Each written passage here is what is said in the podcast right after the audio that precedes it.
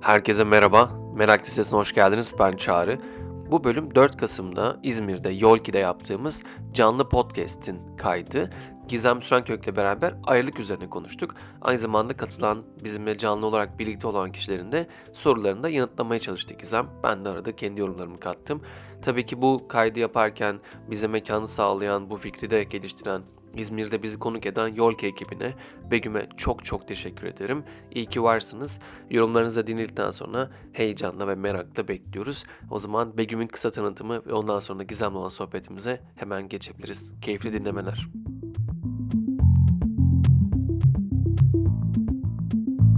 Arkadaşlar hoş geldiniz. Heyecandan öleceğim galiba şu an. Merhaba hepinize tek tek. Ee, öncelikle heyecanımı lütfen mazur görün. Benim çok yakın arkadaşım ve çok değerli dostum, hayatıma çok şey katan iki tane isim burada. Biri Merak Listesi'nin kurucusu Çağrı. Bir alkış alabilir miyim? Diğeri de çok değerli Gizemciğim. Yakın ilişkiler. Bir alkış daha lütfen. Etkinliğimizin temasını biliyorsunuzdur diye düşünüyorum ama yoksa da bir hatırlatayım. Ee, ayrılık hakkında konuşacağız. Ayrılık ve toksik ilişkiler üzerine bir konuşma olacak. Ee, seyircilerimiz de yani sizlerle katılım sağlayabileceksiniz. Merak. Peşinden koşulacak şey. Peki merak ediyorum. Bu bilgiyle ne yapacaksın? Merhaba, Çağrı ben. Begüm çok güzel tanıttı zaten. Çok teşekkür ederim. Gerçekten Yolki çok güzel olmuş. Emeğinize sağlık. Burada olmak çok keyifli. Ee, Gizem ve bizim bu üçüncü canlı podcast etkinliğimiz. Ben genelde biraz önce çıkıp biraz kendi heyecanımı atıyorum Gizem gelene kadar. Hem de sohbet ediyorum. Hem de birkaç soru sorayım diyorum. Ee, aranızdan merak listesini dinleyen var mı? Bir elleri görebilir miyim? Birkaç tane. Yakın ilişkileri dinleyenler kimler? Harika. Şimdi biz Gizem'le bugünün temasını konuşurken ayrılık üzerinden belirledik. Ama sonra birkaç böyle konuşurken hatta işte arkadaşlarımdan da gelen yorum neden İzmir'e ayrılık teması dedi. Yani ayrılık sevdayı dahil mi? Hatta Gizem'e ilk sorun bu olacak büyük ihtimalle. Hem de İzmir'den ayrılıkları için aslında ayrılıkları değil de İzmir'de doğup büyüdükleri ve sonra da aslında hayatı farklı yerlere götürüyor. Şu an İstanbul'dayız. İstanbul'u seviyoruz. Orada kalıyoruz. o zaman alkışlarınızla ben Gizem'i yanıma davet edeyim.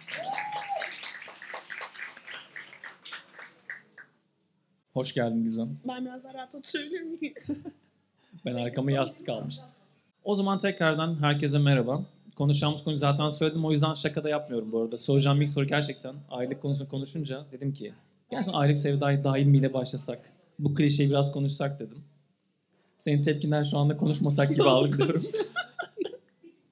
Tabii ki konuşabiliriz. Ayrılık sevdaya dahil mi? evet. Dahil be. Yani bence dahil. Burada bırakabiliriz o zaman. O Tabii. zaman çok teşekkürler. Evet, bitirdik, Bu akşam burada bitiriyoruz. Tamam özür dilerim. Şimdi Eee ayrılık sevdaya bence gerçekten dahil bu arada. Çünkü eee, ayrılmanın tonu ve ayrılırken yaptıklarımız da o sevdayı zihnimizde nasıl hatırlayacağımızı belirliyor aslında değil mi? Yani her ilişkiye dair zihnimizde bir imge var. Yani mesela ayrılsak bile o insanı belli bir şekilde hatırlıyoruz ve o insan bir şekilde zihnimize yer ediyor. Mesela şu anda sorsam size ilk sevgililerinizi hatırlıyor musunuz diye. Eski sevgilim beni aldı. Kim- Kimler hatırlıyor? Evet İlk burada sevgilileriniz, gözlerimiz başlıyor. İlk ayrılıklarınızı bu kadar mı? Gerçekten mi ya? İlk ayrılıklar hatırlıyordur ya. Do- Doğru. İzmir'in ayrılığı da kötü oluyor. İlk ayrılıklarımızı hatırladığımız zaman aslında aşka dair de bir şey hatırlıyoruz. Yani mesela ilk ayrılıklarımız çok acılı olduğu zaman, çok uzun sürdüğü zaman, çok orada kalbimiz kırıldığında ya da mesela atıyorum aldatılarak ayrıldıysak ya da ayrıldığımız esnada canımızı çok yaktıysa o insanlar, bizde o derin izleri bıraktılarsa sonra ilişkilere başlama ihtimalimiz ve insanlara güvenme ihtimalimiz azalıyor. O yüzden ne şekilde ayrıldığımız bence sevdayı da belirleyen bir şey. Bir de ya sonuçta o insanı öyle hatırlıyoruz. O insanı öyle de seviyoruz. Ve ben ayrıldıktan sonra hala o insan zihnimizde bir partner olarak kalmıyor. Evet ama hani defteri öyle kapattığımız için bence dahil. Tamam. Ben bu soruyu biraz daha geleceğim birazdan. Tamam. Hani şeylerle beraber. Anlaştık. Yani çünkü dediğin şeyin içerisinde ayrılık konusunda özellikle ilk ayrılıkları sorduğun zaman çok az el kalktı. Ayrılık konusuna bakınca genel olarak şunu gördüm net bir şekilde. Sevgi diye baktığım şeyin sonsuza kadar sürmesi üzerine masallar var, hikayeler var, romanlar var. Her şey bir kere bir kişiyi görüyoruz. O kişi bizim için tek kişi, the one. Ve o kişiyle ömür boyu yani happily ever after var ya hani sonsuza kadar mutlu yaşadılar. Bir konsept var. O yüzden hiç ayrılacağımıza dair bir düşüncemiz, bir şeyimiz yok. Neden ayrılık konusunu hiç düşünmüyoruz sevgiyi düşünürken? E çünkü bir şey bitecek diye başlamak çok zor yani. Mesela ben bazen böyle seminerlerde falan şey diyorum. Arkadaşlar hepimiz aldatılabiliriz aslında. Yani mi? Mesela ben şu anda çok mutlu bir ilişkideyim ama 5 gün sonra aldatılmış olabilirim diyorum. Herkes şok oluyor. Ama yani bu hocam şurada oturuyor. aldatılabilirim dedim ama aldatırım demedim. Yani şunu anlatmaya çalışıyorum. Hani hiç ayrılmayacağız duygusuyla ilişkide olduğumuz zaman bence o kadar emek vermiyoruz. Şunu söylemeye çalışmıyorum. Lütfen kendimi doğru ifade edeyim. Hani her an ayrılabiliriz, her an kötü bir şey olabilir gibi yaşamamalıyız o ilişkiyi. Ama bir yandan da hani biz hiç ayrılmayız. Zaten ne yaparsam yapayım, işte ruh eşi kavramı. Evet. Ne yaparsam yapayım o zaten idare eder. Ne olursa olsun bu ilişki bunu kaldırır dediğimizde olmuyor yani kötü gidiyor ilişkiler. Onun yerine benim bu ilişki için çaba harcamam lazım. Bu ilişkiye bir şeyler eklemem lazım. Bu ilişki için uğraşmam lazım deyip yani her an kaybedebilirim değil ama bu ilişkinin hayatımda olması için benim aktif çabam gerekiyor demem gerekiyor. O yüzden de ayrılığı hiç düşünmemek değil belki ama birbirimizi kaybetmemek için çaba harcamalıyız diye düşünüyorum. Tabii ki. Sadece biz bunu düşünmüyoruz. O çok ilginç geliyor. Yani aslında şimdi mesela ilk ayakları sordun ya sen. Mesela sorayım yakın zamanda ayrılanlar kim? Birkaç tane böyle kalktı eller. Mesela ilişkiye başlarken de ayrılacağınızla dair bir şey düşünmediniz değil mi? Ama şuradan soruyorum bunu.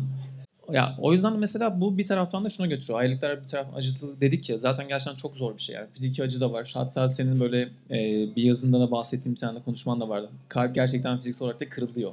Gerçekten o fiziksel olarak da o hissi yaşıyoruz yani acıyı çekiyoruz. Ama yine de mesela yeni bir ilişkiye başlarken yine ayrılacağımızı tekrardan düşünmeden başlıyoruz. Bana bu çok ilginç geliyor. Ama Hiç düşününce, ders mi almıyoruz? düşününce kendimizi bırakamayız. Yani şey gibi bu. Çok yüksekte bir yere tırmanmaya çıkıyorsun ve her an düşeceğini düşünürsen oradan yürümek çok zor. Ya da mesela denize atlayacaksın. Denizin buz gibi olduğunu düşünürsen atlamak çok zor. Ya kendini bırakmazsan orayı onu yapmak çok zor.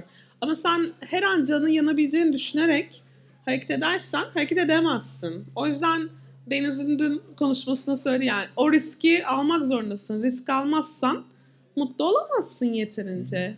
Hani bir podcast'ta söylemiştim ya Şebnem Ferah'ın şarkısının sözlerinden. Ya uçmayı istiyorsan düşmeyi de bileceksin aslında.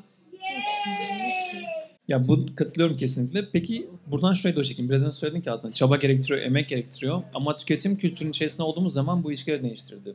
Aynı zamanda aslında ayrılık sayısında da bir artış gibi bir şeye de dönüyor. Sanki hızlı bir şekilde bir ayrılıklar olma konusu daha fazla normalleşiyor mu bilmiyorum arka şey için ama emek vermekten kaçıyoruz. Bu aslında söylediğimiz zaman hani mesela ayrılığın acısından kaçmaktan dolayı mı bu kadar hızlı bir şekilde bir ilişkiye giriyorum, başka bir ilişkiye gidiyorum, başka bir gidiyorum. Aslında bir nevi ayrılık korkusundan mı yoksa Yani tüketmeye tüketmeye çok zaten hazırız ve şey duygusuna çok inanıyoruz bence. Karşımdaki insan benim için doğru insan değilse ve ben onun doğru insan olmadığına eminsem çat bir sonraki çat bir sonraki ama orada karşımdaki insanı yeterince tanımaya veya işte ilişkiyi iyi iyileştirmeye yeterince çaba harcamayabiliyoruz. Çünkü baktığımızda işte bir şey gibi bir liste var. O listedekilere uyuyor mu bu insan? Uymuyorsa hemen bir sonraki gibi. Ama Teşekkürler Instagram. E, Instagram'ın gerçekten veya online dating'in gerçekten burada ciddi bir payı var. Çünkü hep şey duygusuna sahibiz. Yani şu anda ben bu insanla birlikte olduğum zaman diğer bütün seçenekler orada duruyorlar. Diğer bütün daha iyi seçeneklerin hiçbiri bende değil. değil mi? Ama ya daha iyiyse. Ya o kadar çok bu arada çok normal değil mi ya? Mesela bir tane diyelim ki kısıtlı bir bütçemiz var ve bir tane kendimize ayakkabı böyle ayakkabımız bir tane ayakkabı aldık kendimize. Ve hep aklımızda şey olmuyor mu? Ya şu ayakkabı daha iyiydi. Aslında daha iyiydi. Aslında bir farkı yok aslında tüketim şeklinde baktığımızda. Ama ben bu buna emek vereceğim dediğimizde aslında şeyler değişiyor. Çünkü ondan aslında hemen kendim şöyle bir ekleme bir parantez açayım. Sınır koyma meselesinden bahsediyoruz ya sık sık. Bence ilişkiye girerken ben neleri istiyorum değil de ben neleri istemiyorumla başlamamız gerekiyor. Yani şey kırmızı çizgilerimiz ve em, olmazsa olmazlarımız. Yani bunlar olursa ben bu ilişkide yokum arkadaşlar dediğimiz şeyler. Mesela en tipik şey şiddet. Ama başka şeyler de eklenebilir tabii ki buna. Ya tabii ki herkesin farklı bir kırmızı noktası var. Yani Aynen sınırı öyle. var. Aynen. koyması. Ama bunları da yine çok düşünmüyoruz yani. O Ama işte genelde- bence düşünmemiz lazım. O, orası çok önemli. Evet ama mesela ayrılıkla ilgili en çok sorguladığım şeylerden bir tanesini de böyle açayım istedim. Hatta baktım böyle hani insan ayrılıktan sonra ne yazmış ya da insan birbirlerine nasıl teşvik yani neler söylüyorlar diyor diye. Genel olarak ayrılıktan sonraki birbirimize karşı bir şeyimiz var ya böyle bir ya o seni zaten hak etmiyordu. Onu boş ver. Onu hemen unut. Ama bu cümle hiçbirisi bizim için aslında bir işe yaramıyorlar. Aksine genelde ayrılık sonrasında hissettiğim çoğu şey en azından benim de öyle. Yani bir aşık olduktan sonra sevdikten sonraki ayrılığımı düşündüğüm zaman ya aslında ben onun için çok fazla emek verdim deyip bir taraftan kendi sevgimi sorgulama sürecine giriyorum. Bu bir taraftan korkutuyor da çok bencilce de geliyor. Çünkü yani neden bu yüzden kendi sevgimi sorguluyorum sorusuna soruyorum. Ama ister istemez bunu sorgularken çevremdeki herkesi bu sorgulamada görüyorum. Sevgimi sorguluyoruz. Ben yeterince iyi sevemedim. Yeterince bunu gösteremedim. Hep kendimize dair bir şey var gibi geliyor. Şunu düşündüm ben sen konuşurken. Yani biz mesela bir insan ayrıldıktan sonra eski sevgilisi için zaten hak etmiyordu. Zaten olmazdı ki. gibi şeyler Zaten söylediğimizde seni zaten terk ederdi. Yani Se- tabii ki bunu yaptınız. Kesin terk edecek zaten. Niye terk etmesin ki seni? ya on- ondan daha öte şunu da söylemiş oluyoruz bence. Sen kendi değerlendirmende çok yanlışsın. Yani bunca zaman bu insana bu sevgiyi vermişsin ama bu insan zaten bunu hak etmiyordu. O zaman şunu düşünmeye başlıyorsun. İyi de ben bunu bilemedim ya. Beni hak etmeyecek bir insana atıyorum iki yılımı mı verdim? Ya o zaman ben bir sonraki insanın beni hak edeceğini nereden biliyorum? Bunu nasıl ölçebilirim? Çünkü böyle bir ölçüt yok ya. Yani bir insan karşımıza geldiğinde evet bu insan beni hak ediyor ya da hak etmiyor. Başta yapmıyoruz, yapamıyoruz da zaten. Yani belli bir zaman ayırmadan ki bence az önceki sorunla çok örtüşüyor bu. Yani bizim ilişkiye belli bir miktar zaman ayırmamız lazım gerçekten. O ilişkinin buna değer Optimal bir olup. zaman var mı bunu fark etmek için? Bence görüşme sıklığına bağlı çok değişiyor. Yani uzak mesafe ilişki veya yakından yürütülen ilişkiler arasında fark var bu anlamda. Ama yani bilmiyorum şimdi zaman söylemek istemiyorum çünkü gerçekten ilişki birbirinden farklı. Evet geçen gün de aynısını gazetedeki konuşmada da bir sormuşlardı. Tersten sormuşlardı. Ya 6 ay falan demek istiyorum ama değişebilir yani. Bazen 3 ayda da o insanın senin için yanlış insan olduğunu anlayabilirsin ama burada doğru bakın şunu söylüyorum. Doğru insan değil ama yanlış insan diye bir şey var. Yanlış insan kavramı yani bu insan gerçekten beni hiç mutlu etmiyor, bana hiç iyi gelmiyor. Bu insan beni herhangi bir şekilde ileriye götürmüyor. Benim duygularımı anlamıyor, beni ben olduğum gibi sevmiyor. E tamam o zaman bir sonrakine geçelim yani. Ya Evet orada da zaten şey aklıma geldi sen bunu söylediğin zaman mutluluk peşinde koşan mutsuzlarız biz aslında. Yani hepimiz çünkü mutluluk peşinde koşuyoruz ama mutluluk yakalanan bir şey değil ya aslında. Aynen. Durduğumuz zaman, onun içinde kalabildiğimiz zaman bunu fark edebiliyoruz. Ama hepimizin algısı şu an kültürel olarak o mutluluğu yakalama peşinde olma hali.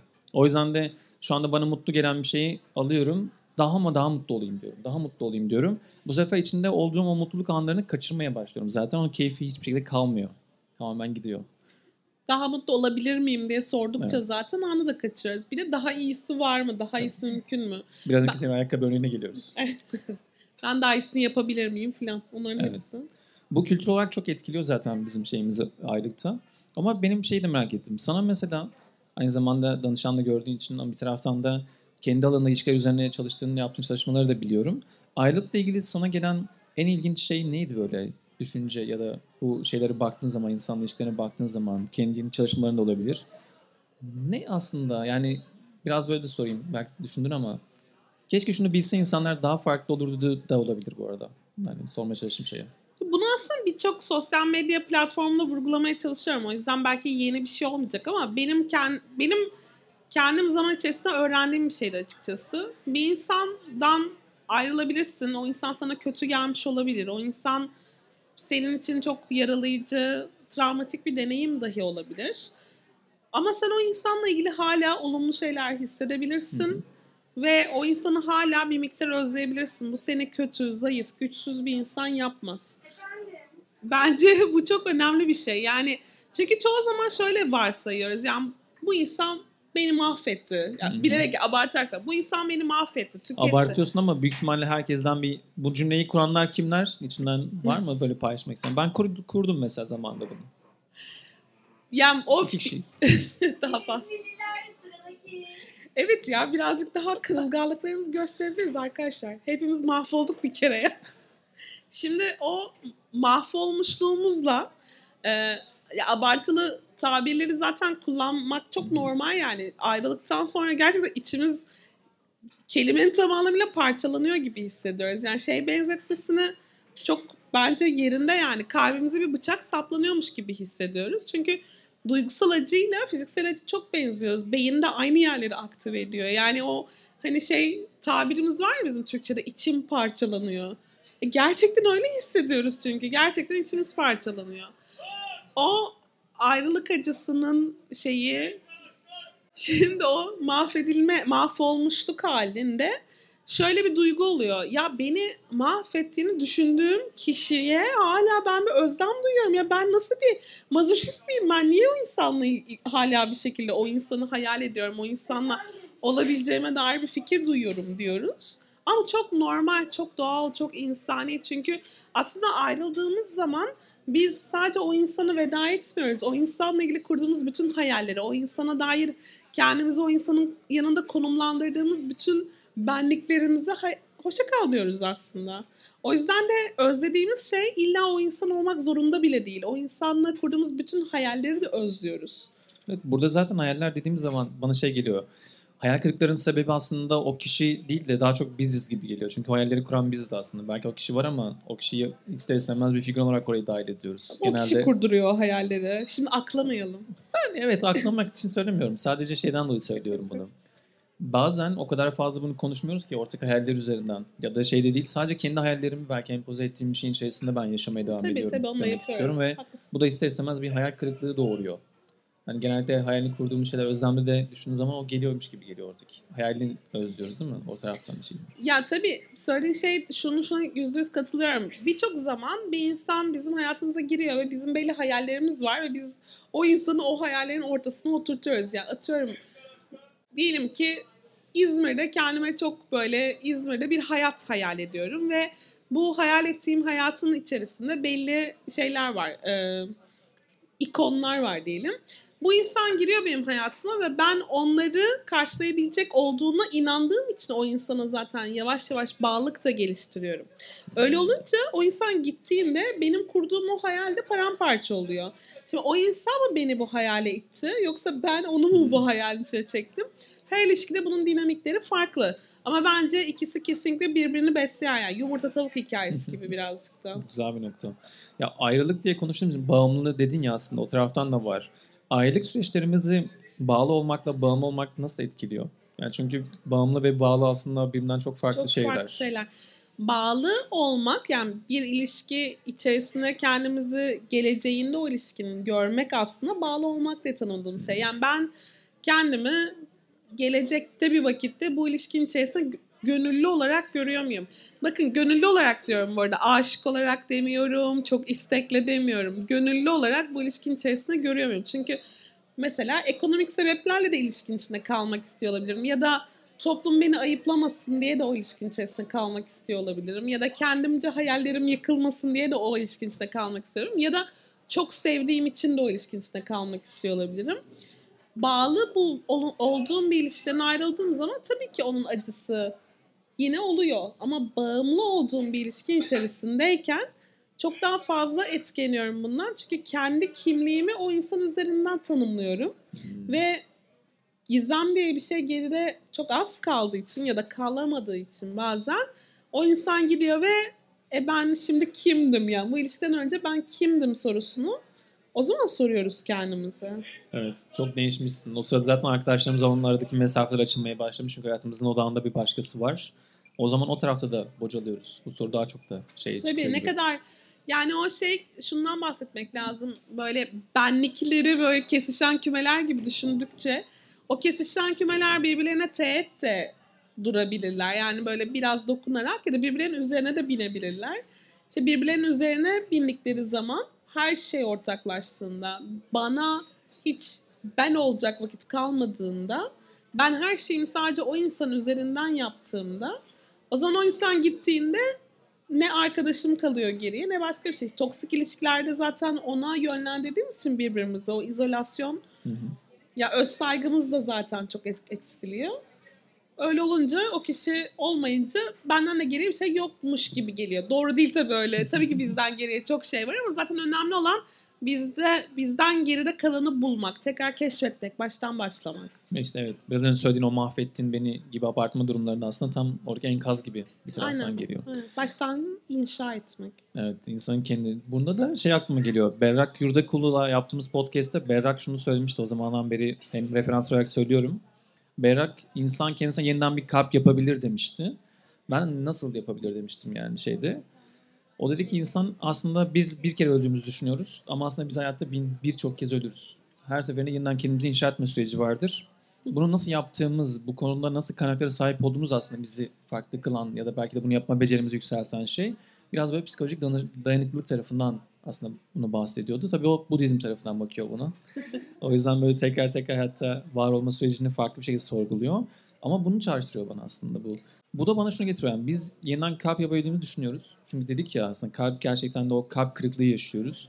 Ve kırılan bir şeyi birleştirmek çok zor ama yeniden kalp yapma fikri bana ayrılık sonrasını düşündüğüm zaman çok daha ya bu daha keyifli bir şey gibi geliyor. Böyle baktığın zaman. Psikolojik dayanıklılık dediğimiz zaman aslında bizim psikolojide en çok önemsediğimiz şeylerden bir tanesi travma sonrası iyileşme dediğimiz şeydir. Yani aslında her ayrılık bir travma. O ayrılıklardan nasıl çıktığımız travmanın boyutunu etkileyen bir Evet, şey. burada birçok insan ilk ayrılığını atlamış mesela. Görmüşler geriye. Konuşmak istemiyor o travma. Yani o ayrılıktan sonra o ayrılıktan biz ne çıkardık, ne öğrendik? Bu ilişki bana ne kattı ve ben bir sonraki kalbimi inşa ettiğimde senin tabirinle söyleyeyim. Bir sonraki hayatıma geçtiğimde bir sonraki benliğimi yarattığımda aslında neler almak istiyorum, neler koymak Hmm. istiyorum. Sınırdan bahsederken aslında bunu söylüyordum. Biz de her ilişkide şeyi öğren- öğreniyoruz. Ben bir sonraki ilişki mesela ben bir sonraki ilişkimde bana yeterince vakit ayırmayan bir insanla birlikte olmak istemiyorum. Bunu mesela ancak bir ilişkide sana yeterince vakit ayrılmadığında öğreniyorsun. Evet. Çünkü bilmiyorsun ki senin ne kadar vakte veya ilgiye, özene ihtiyacın Bu var. konuda da Aristoteles'in güzel bir sözü var işte. Yani bir sınır ancak aşıldığı zaman sınır olduğu farkına varılır diyor. Gayet Çok güzel. daha güzel bir yorumla söyledin. Başka ne var? Ben seni böldüm böyle arada Yo, ama işte şeyler. Yani bir ayrılığın nasıl yaşandığı mesela bu insan benim için yeterince uğraştı mı? Bu insan benim için yeterince fedakarlık yaptı mı? Bu insan benim için e, beni ne kadar ileriye götürdü? Mesela bence çok kritik Hmm. bir soru. Benim hayallerimi ne kadar destekledi? Benim ben olmamı ne kadar Sanırım destekledi? ayrılık sonrası bu soruları sormak hiçbirimizin, benim en azından aklıma gelen ya çevremde kimsenin aklına gelen bir şey değildi. Evet ben de sormadım daha önce ayrılık yaşadığım zaman. Sonra sonra ya bence zaten ilk aşamada canımız o kadar yanıyor ki hiçbir şey sormuyoruz yani hani o böyle acıyla bir an önce sadece nefes alabilmek istiyoruz. Çünkü ayrılık acısı gerçekten insanın neredeyse nefessiz bırakan bir şey. Yani böyle göğste fil oturmuş gibi oluyor. Ve bir süre kendine gelemiyorsun. Özellikle terk edilen tarafsan ve bu bu arada bilimsel olarak da bildiğimiz bir gerçek. Çünkü terk eden taraf birazcık daha o aşamalardan geçmiş oluyor. O yası bir miktar kendi içine tutmuş oluyor. Ama terk edilen taraf genelde nasıl yani biz ayrılıyor muyduk? Benim hiç haberim yok her şey yolundaydı diye hissediyor. o şeyleri çoğunlukla. okuyamıyor o taraftaki o ekmek kırıntıları ne- artık o, yani izleri okuyamıyor. çünkü. Aynen. Özellikle uzun süreli ilişkilerde hiçbir ayrılık o kadar aniden olmaz. Yani hep öyleymiş gibi geliyor. Bizim için ayrılık nasıl yani? Bir dakika ben hiç farkında değilim diyoruz ama uzun süreli ayrılıklarda ayrılığın süreci vardır. Bir taraf zaten içinde yaşar onu adım adım. Diğer tarafa sadece bildirilir. Çoğu zaman da bildirilen tarafta olduğumuz için o acıyı bir anda çok yüksek yaşıyoruz. Evet. Bu arada benim galiba sorularım bu, bu kadardı ama var mı sorusu olan şu konuyu konuşalım diyenler, eklemeler? Ben sorarak devam edebilirim ama sizlerden de biraz duyalım mı? Şuradan bir sorumuz var. İstersen sesini duyabiliriz. Yani burada Gizem'in vereceği kesin bir yanıt var da benim aklıma bu söylediğin zaman yani kendimiz olmaktan vazgeçtiğimiz zaman geriye kalan bir şey yok gibi geliyor bana. Onun da sonu pek bize iyi gelecek gibi gelmiyor. Ama Sen senin şeyin var. Kişinin kendisi açısından baktın ve bence çok doğru bir bakış açısı. Ama ben de şuradan söyleyeceğim. Eğer bir insanı üzmemek için o ilişkinin içerisindeyseniz zaten o insanı bayağı üzüyor olmalısınız. Yani o insandan bir an önce ayrılır ay- ayrılırsanız ancak o insan bir an önce iyileşmeye başlayabilir. Biz bir insanı tolere ederek o insanla bir ilişkideysek aslında o insana kötülük yapıyoruz. Yani belki de bizde olmasa o insan o haliyle onu sevecek başka bir insan olabilir ya da yalnız başına mutlu olabilir. Ama biz onu lütfen yanında kalarak tolere ettiğimizde aslında o insana kötülük yapıyoruz. O yüzden bence böyle bir duygudaysak zaten kalmamalıyız insanların yanında diye düşünüyorum ben. Ben de diğer taraftan şeyi düşünüyorum. Yani bu biraz da böyle ben iyi bir insan olmaya çalışma halinde görüyorum. Yani aslında o kişinin iyiliği için ben buradayım. Devam ediyorum ama o zaman da bana soru geliyor. Ben de bunu daha önce yapmış olabilirim. Yaptım. Yapmış olabilirim değil. Kendime sordum sonrasında aslında iyi bir insan değil miyim ben yani? Çünkü o kişi için orada bulunurken kendimi tatmin ediyordum. Ben egomu tatmin ediyordum. Yani kötü bir insan olduğumuz için kalıyoruz diyemem. Ama şunu söyleyebilirim. Yani karşımızdaki insanın iyiliğini düşünmek ben de yaptım bu arada bunu. Hani şöyle bir hiçbir şekilde yargılamak amacıyla söylemiyorum. Başkasının iyiliğini düşünmek bizim ne haddimizde bir taraftan da. Çünkü yani biz onun iyiliğini onun adına düşünmemeliyiz. Çok teşekkürler. Başka var mı sorun? Dediniz ya karşımızdaki insanı olduğu gibi sevebilecek insanlar vardır. Biz de onların zamanından yiyoruzdur belki. Peki karşımızdaki insan değişeceğine dair vaatlerde bulunuyorsa, çok büyük sözler veriyorsa bize, hani biz de bu ilişkide kalmaya devam ediyorsak ama belli bir süre sonra yine de dönüt alamıyorsak, hani bu durumda ne yapmalı gerçekten? Bunu görüşlerinizi merak ediyorum. Ben benim sözüm yok bu konuyla ilgili. ne kadar daha zaman verebilirsiniz diye sormak istiyorum ben. Şey çok kritik bence ilişkilerde zaten kendimiz söyledik yani bir il- ilişkiye iyileşmesi daha iyiye gitmesi için zaman vermeliyiz diye kendimiz söyledik ki yani bence ilişki biliminde çok önemli bir kısımdır. İlişkin iyileşmesi, ilişkiyi tamir etmek dediğimiz kısımlar. Ama yani bir insana kaç defa şans verebilirsin ve ne kadar bekleyebilirsin sorusu geliyor burada. Bir de o çok büyük vaatler var ya yani ben değişebilirim. Aslında insanlar öyle çok büyük değişemiyorlar. Yani o çok gerçekçi bir şey de değil ve o tamam ben bundan sonra çok farklı davranacağım. Aslında genellikle ilişki kurtarmak için yapılan ve altı dolu olmayan aslında kötü niyetli hiç değil. Ama bir yandan da sana ait olmayan bir şeyi koyduğun bir hayal yani. Öyle bir hayali sen erişemezsin. Kötü bir insan olduğun için değil, sen o değilsin. Ve zaten o vaat ettiğin kişiye eriştiğinde sen sen olmayacaksın. Sen sen olmadığın bir ilişkide ne arıyorsun? Gibi Bu bir insan kendisi değişmek istediğini söylüyorsa mesela, e, kendinde bir yanlış olduğunu düşünüyorsa ben onu manipüle etmiş mi oluyorum mesela acaba? Ah, ben bu soruyu bugün bambaşka bir etkinlikte cevapladım bu Toksik arada. ilişki üzerine. Yani- Gelmek Gerçekten- istedim Yaşar Üniversitesi'ne. Çalışıyordum. Çok çok güzel bir soru. Ya ben orada şu cevabı verdim yine aynı cevabı vereceğim. Bence iki şey çok önemli. Bir, o insan gerçekten kendisi gerçekten samimiyetle değişmek istiyor mu? İkincisi, o insan değişmezse hala onu sevecek misiniz? Güzel soru. Gerçekten istediğini nasıl anlayabiliriz diye son sorum. Onun gerçekten isteyip istemiyor. Onun lafına güvenmeniz lazım. Özgür iradesinde değişmek istediğini söylüyor mu? Ama bence ikinci soru daha kritik. Değişmezse hala onu sevecek misiniz? Çünkü toksik ilişkiyi belirleyen temel şey, iyi gelmeyen ilişkileri belirleyen temel şey o insanları koşullu sev sevmemiz. Birçok insanı değişmesi umuduyla seviyoruz. Yani ben onun şu şu şu özelliklerini değiştirebilirim diye. Tabii ki bu arada yanlış anlamanızı istemem. Yani mesela ben 16 yıldır eşimle birlikteyim. Ee, merhaba sevgilim. Ee, ve hani elime sihirli bir değnek verseler eşimin de değişmesini isteyebileceğim bazı şeyler olabilir. Ama ona hep söylediğim şey ben seni bu halinle hala çok seviyorum. Yani değişirsen seni daha çok sevmeyeceğim. Zaten seni çok seviyorum. Bu özelliklerini birlikte seni çok seviyorum. Ama değişmek sonuçta herkes değişiyor. Hiçbirimiz aynı kalmıyoruz. Üstelik birbirimizi ilişkiler içerisinde değiştiriyoruz da. Olumlu ve olumsuz şekilde bu arada. Ama bence asıl soru o insanı değiştiğinde mi seveceğiz? Yoksa bu haliyle seviyor muyuz? Can alıcı nokta. Teşekkür ederim. Yeniden merhaba. Merhabalar. Yine iki sorum var. İlk sorum, e, şimdi dediğiniz ya ayrılık acısını atlatmaya çalışıyoruz. Hemen biz ayrılık acısını atlatmaya çalışıyor insanlar. Hemen e, bitirmek istiyor. Çünkü insanlar dedim çünkü ben öyle biri değilim. Ben o ruhun karanlık gecesinde kalmayı, o kazıp kazıp durmayı, öyle orada haftalarca sürünmeyi seven bir tipim.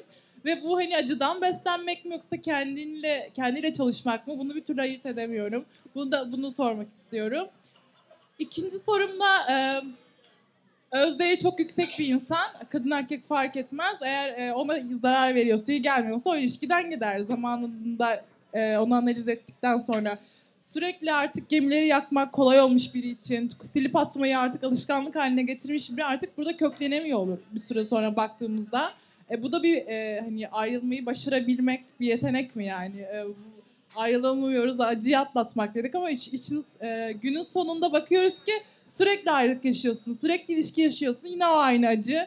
Burada bir döngü var aslında benim gördüğüm. Şunu söyleyecektim ben. Ya o acının içerisinde kavrulmak diyelim. Bulamadım doğru kelime.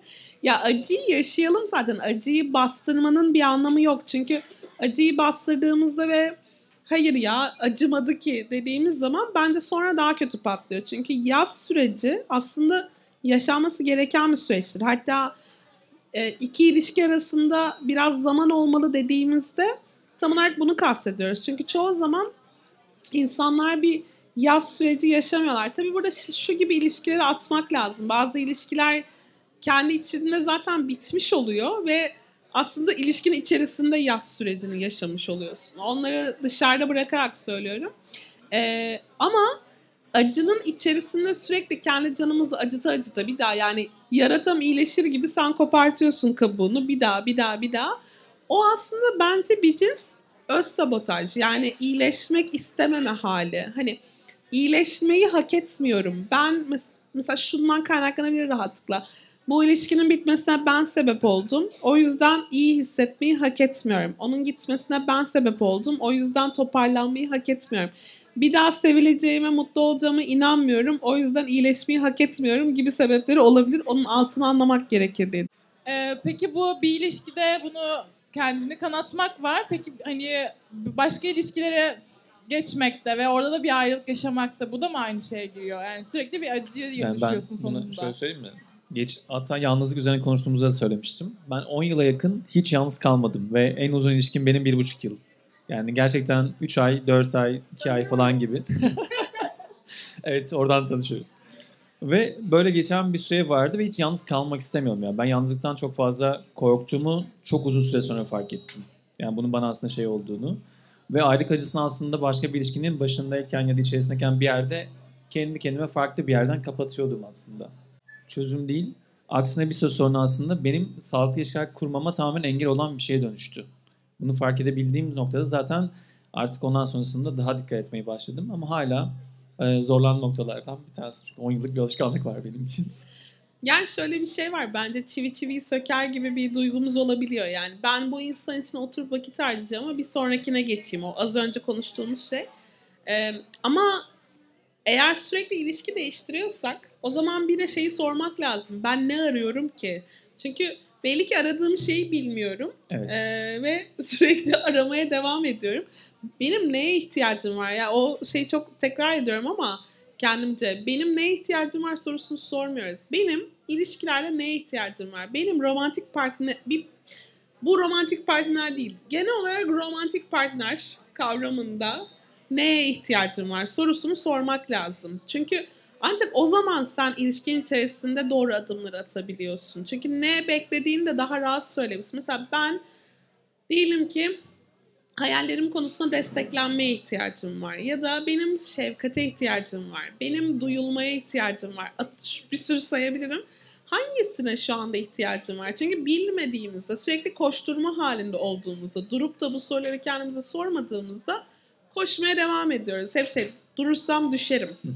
Ama bir düşsek belki de iyi olacak. Çünkü orada soruları sorup öyle kalkabiliriz. Evet kesinlikle iyi oluyor orada. Anladım. Deneyimledim. Anladım. Ben buradan öz sabotajları araştırmaya çıkardım. Teşekkür ederim. Yani Yakışıklı sayfasında var bu arada. Öz Evet, evet web, şey. web sitemizde var. Ben şey de ekleyebilirim ya. Burada aslında anlattığın şeyde ihtiyaçları anlamak için biz duygularımızı da çok fazla anlamıyoruz, tanımıyoruz. Yani yaşadığımız pek çok duygunun ne ifade ettiğini bilmeden, bedenimize nasıl bir hisse sahip olduğunu anlamadan onun altında yatan ihtiyacı da göremiyoruz zaten. Yani sen dediğin o duyulmuyorum. Genellikle cümle içerisinde çok fazla kullanabiliyoruz bunu. Farkında bile olmuyoruz. Aslında duyulma ihtiyacım var. Görülme ihtiyacım var benim. Partnerimden bunu talep ediyor da olabilirim ama bunun ihtiyacın olduğunu, ihtiyaç adı olduğunu bilmeyince, tanımlamayınca e zaten birisi verse de alamıyoruz. Alamıyoruz. Mesela bu söylediğin şeyi düşündürttü bana. Biz çoğu zaman öfke olarak tanımladığımız duygunun altında bir sürü başka duygu yatıyor. Utanç, suçluluk. Yetersizlik, Evet. kıskançlık, takdir edilmeme. Sayabiliriz. Bunların çoğu alttaki duyguları anlamlandırmaya çalışmadığımız için ve öfke olabilecek en kolay duygu olduğu için öfke olarak kendisini gösteriyor. Durup da şeyi anlamaya başladığımızda ya ben neden öfkeleniyorum aslında?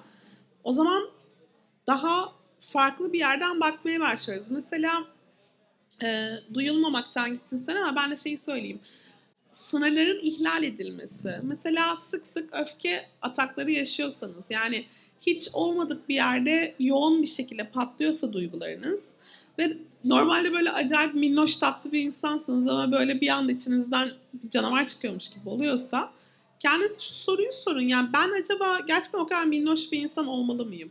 Çünkü sorunun cevabı çoğu zaman hayır. Yani o bizi minnoş yapan şey sürekli başka insanların ihtiyaçlarını gidermeye çalışmak ve kendimize sürekli sen bir dur ya hani sen bir çıkma dur bir dakika önce ben mesela Çağrı'nın ihtiyaçlarını gidereyim işte eşimin ihtiyaçlarını gidereyim çocuğumun ihtiyaçlarını gidereyim. E ben neredeyim? Ya benim ihtiyaçlarım kimse benim ihtiyaçlarımı ben talep etmeden gidermiyor. Gidermemeli de zaten. Ben kendi ihtiyaçlarımın e, şey olmalıyım, savunucusu ol, yılmaz savunucusu olmalıyım. O zaman ben ihtiyaçlarımı gidermediğimde bir süre sonra tükenmişlik duyuyorum. Sınırlarımın ihlal edilmesinden dolayı sıkışmış hissediyorum. Kendimi nefes alamıyormuş gibi hissediyorum ve çoğu zaman bu öfke, yoğun patlamalar şeklinde kendi gösteriyor. O yüzden şey önemli. Kendi duygularının takibinde olmak çok önemli. Burada şey de var. Böyle sözleri vereceğim ama e, geçen gün utanç üzerine biraz konuşuyorduk işte araştırıyordum. Brené Brown'un çalışmalarına baktığım zaman bir de Liv Larson var İsveçli bir duygu çalışmacısı. Orada utancın da aslında içimizde çok büyük bir öfkeye doğru götürdüğünden bahsederken şöyle bir cümle kuruyordu. Liv Larson olabilir ya da Brené Brown sözü olabilir ama utanç aptallaştırır. Yaptığın şeyi nasıl yaptığını, neden yaptığını bilmemene sebep olur diyor. Ve gerçekten de onun içerisindeyken o öfkeyi kullanmak daha kolay. Çünkü herhangi bir insanın ortasındayken aptal hissetmek istemiyorum. Ama burada bir öfke gösterdiğinde garson yanlış bir şey getir deyip kızmak ve bunu oradan yansıtmak daha kabul görüyor şey içerisinde. Yani çerçeve içerisinde. Daha istenen, istenen bir davranış değil ama daha kabul gören bir davranış. Çünkü ben kendime kalmak istemiyorum. Orada şuna doğru gitmek istedim böyle konu konuyu açınca zihnimde. Biz düşünmeden duramıyoruz ya hiçbir zaman. O yüzden de yalnız kalmak konusunda konuşmuştuk. Biz yalnız kalmadığımızda ne düşündüğümüzü tam bilmiyoruz. Çünkü düşüncelerimizin çoğu aslında %80'in yakını bize ait değil. Ama biz bunun o kadar düşünceleri gerçek olarak sahipleniyoruz ki onlar gerçekmiş gibi yaşıyoruz. Ve kendi başımıza kalmadığımızdan ki geçen gün sordum. En son hatta burada da sorayım. En son ne zaman bir saat telefona bakmadan, müzik dinlemeden, bir şey izlemeden, birisiyle sohbet etmeden durdunuz? Bir saat. Yakın zamanda mı? Sizin inziva vardı ikinizin. Çok güzel gelen bir şey. Çünkü kendimize kaldığımız zaman aslında duygularımızı tanımaya da kendi düşüncemizin tam olarak bize ait olup olmadığını görmeye başlıyoruz. Bunu yapmamak kolay, o kadar kolay ki artık. Yani ben mesela sürekli kulaklık takıp müzik dinliyorum, podcast dinliyorum ve kendime kalacak bir alan yaratmıyorum. Aslında bu benim çok büyük bir savunma mekanizmammış. Çünkü kaçıyorum. Duygularımı tanımak istemiyorum. Zihnimizdeki düşüncelerin söylediğin şey çok haklı bence. Yani o eleştirel iç ses özellikle yalnız başımıza kaldığımızda sürekli konuşan ve genelde hiç olumlu bir şey söylemeyen o bır bır bır bır bır Dün- konuşan Zihnimde ne dün yürürken zihnimde hiçbir şey yok ortada bu arada. Sadece yürüyorum ve ayağımı atarken bir yere takıldım. Kendime söylediğim cümle şuydu. Aptalsın. Ya sadece taşa takıldım. Yani niye kendim aptal diyorum ben? Yok ama yani o ses gerçekten sürekli olumsuz bir şeyler söylemek üzere kurulu. Ve e, genelde insanlarla çalıştığımız şey de o oluyor. Yani bu seslerin, bu bu düşüncelerin, bu olumsuz düşüncelerin ne kadarı sana ait? Ne kadarı senden geliyor? Ne kadarını sen kendin çıkardın? Yoksa bir yerlerden miras mı aldın? Bir de gerçeklikte ne kadar payı var. Gerçeklikte ne kadar payı var? Aynen. Hatta şu anda şeyi söyleyebiliriz yani buradakilere belki biliyorsunuzdur ama Relate adında bir uygulamamız var bizim.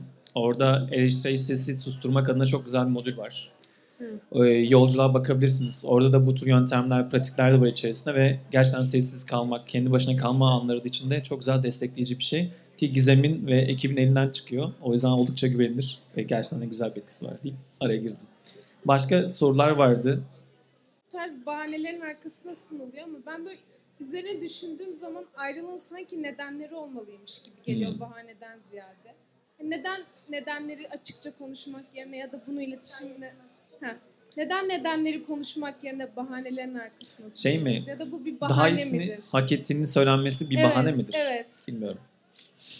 E çünkü gerçek sebepleri düşünmek daha zor. Yani mesela ben bu insan için emek harcamak istemiyorum demek bile çok zor bir şey.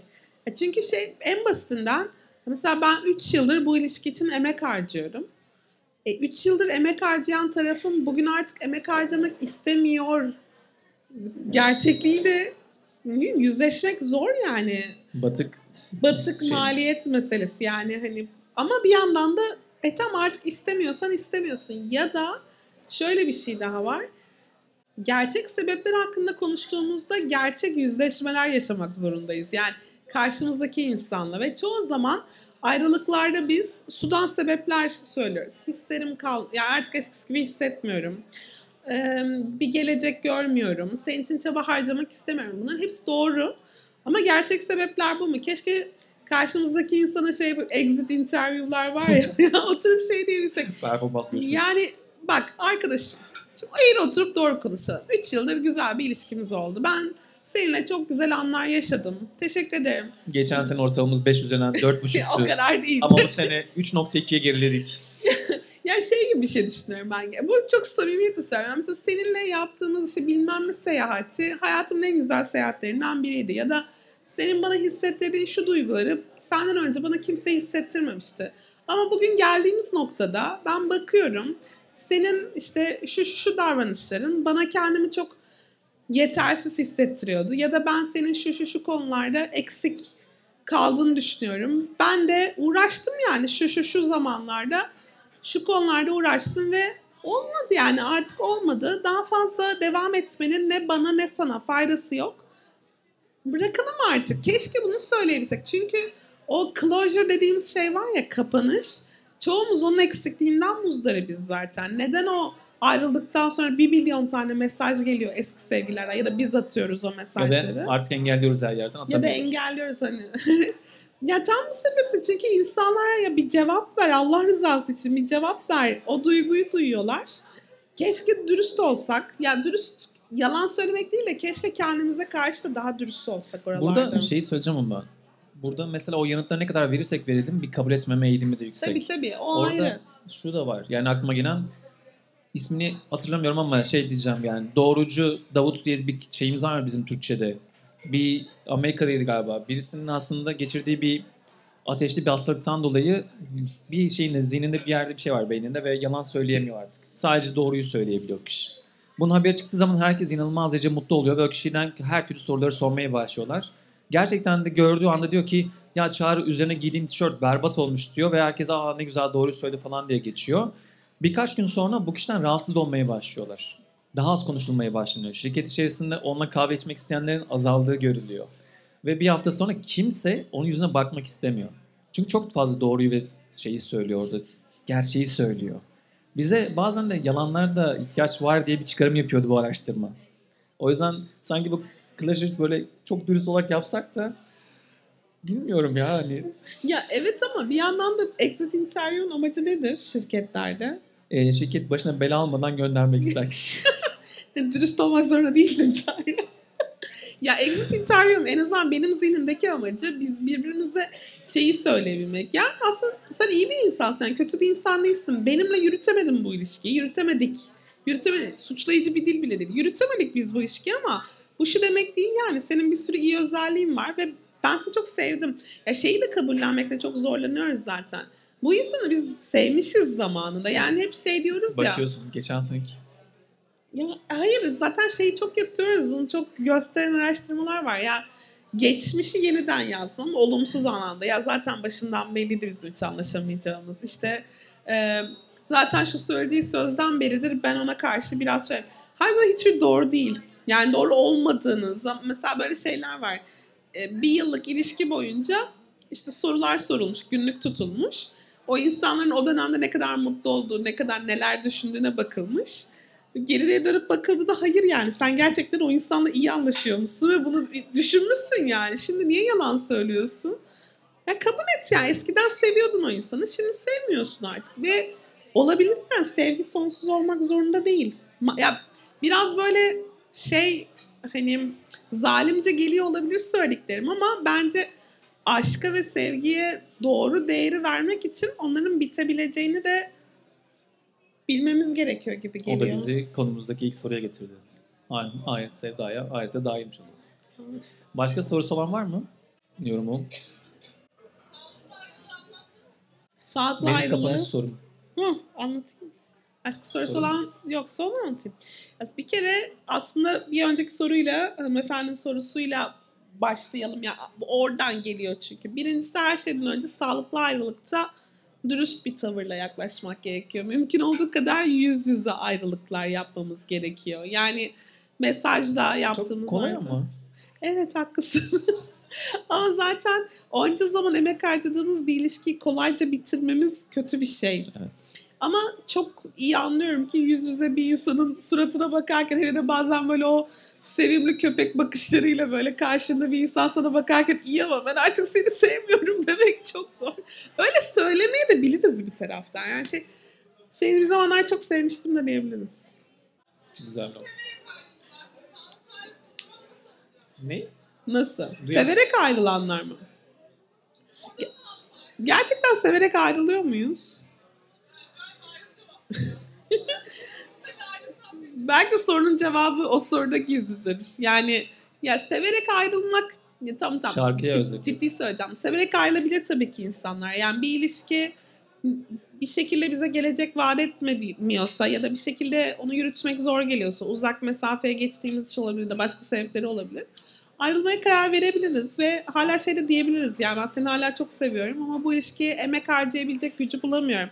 Her türlü aslında yapmamız gereken şey dürüstçe o insanla konuşmak, yüz yüze konuşmak.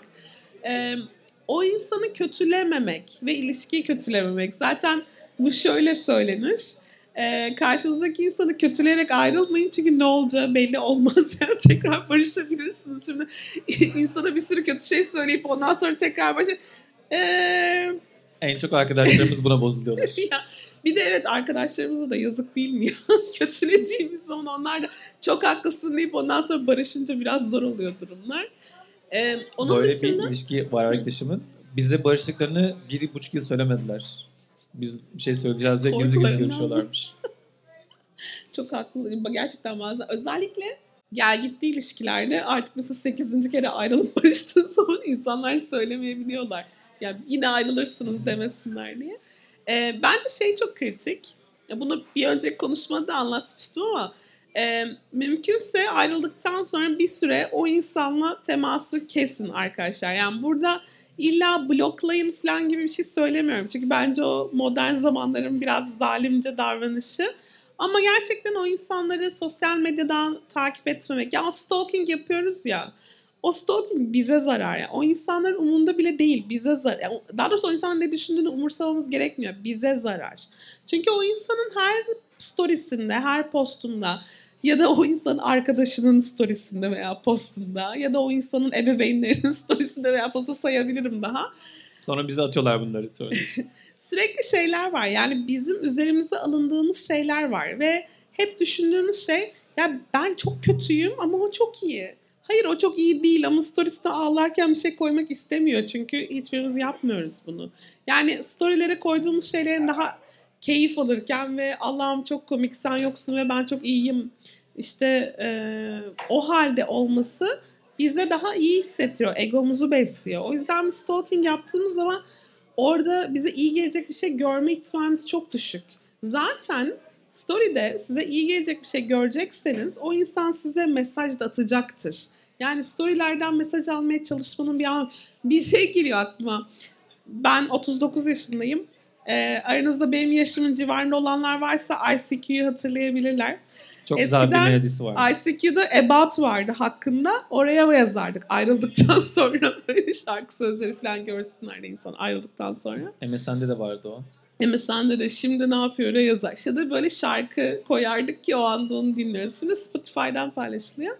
Yani söylemeye çalıştım buralardan bir şey Buralardan gelecek mesajlar zaten gelecekse size, gelmesi gerekiyorsa, gelmesi size iyi gelecekse o insan size bunu direkt yollar. O yüzden sosyal medyada ne kadar kalırsanız, o insanla ne kadar çok mesajlaşırsanız, ne kadar çok aman canı yanmasın ben bir mesaj daha atayım, aman iyi mi bir dakika bir mesaj atıp sorayım, aman şu arkadaşına bir haber yollayayım, aman annesine bir e, arayayım, annesine sorayım iyi mi diye bunların hiçbiri bize de iyi gelmiyor, o insanın da iyi gelmiyor. Yaraların çabuk sarılması için mümkün olduğu kadar uzak durmak gerekiyor.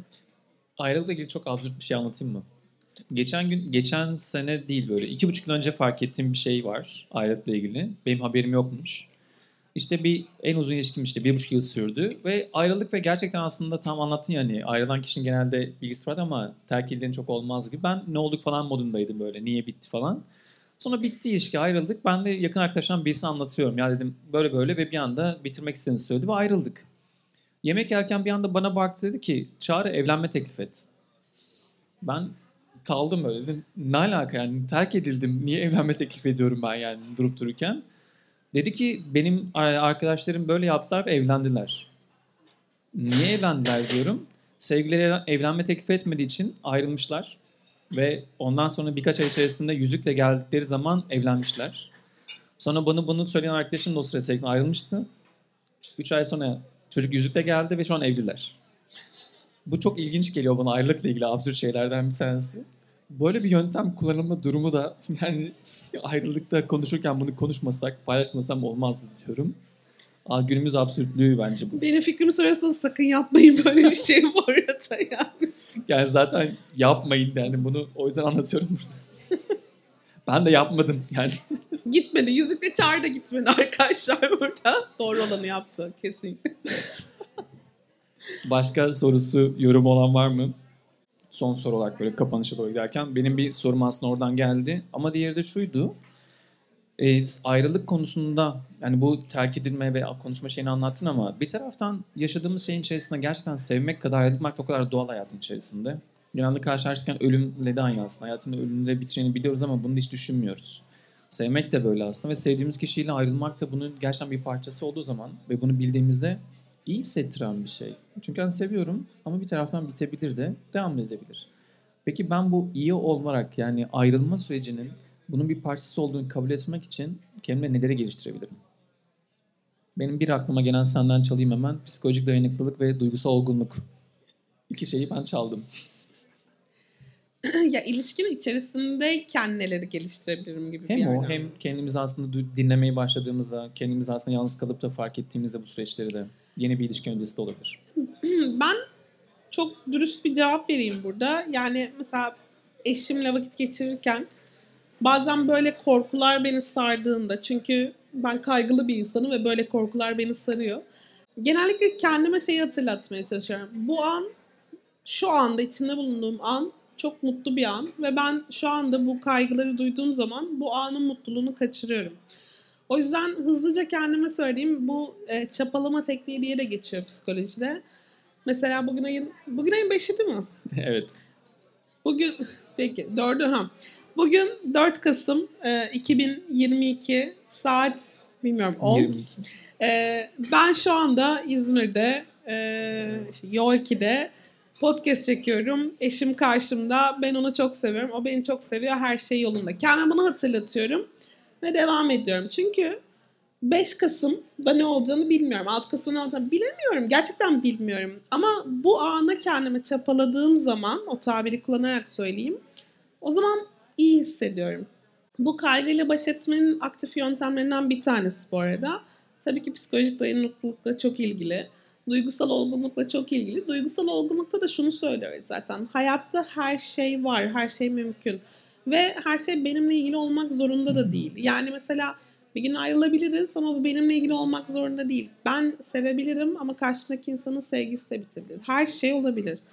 Öyle olduğu için ben bugün bu ilişkiye her an hak ettiği emeği veriyor muyum? Yani ben o ilişki için her zaman kendimi tatmin edecek kadar ben bu ilişkiye emek veriyor muyum? Kendime sorduğumda ben bu ilişki için gereken her şeyi yaptım mı dediğimde ama bu kendimden Elimden gelenin en iyisini ama. Elimden gelen en an için. iyisini. Aynen. Fedakarlık değil, kendimden vazgeçmek hiç değil. Kendi gizem olarak, gizem kalmaya devam ederek ben bu ilişki için elimden gelen her şeyi yaptım mı sorusunun cevabı evetse bence o zaman bu hayat için de geçerli. Yani yarın öleceksek bence bu soruyu sormamız lazım. Ben gizem olarak hayatı istediğim gibi yaşıyor muyum her an? Bunun cevabı evetse o zaman yarın ölmemin bir sakıncası yok diye düşünüyorum kişisel olarak. Çok teşekkür ederim. O zaman katıldığınız için çok teşekkürler. Bizim için çok keyifli bir akşamdı. Çok teşekkür ederim Gizem. Ben teşekkür ederim sorular için. Çok Lord teşekkürler katıldığınız Begüm. için. Buralarda geziyordur o da zaten. Çok teşekkürler.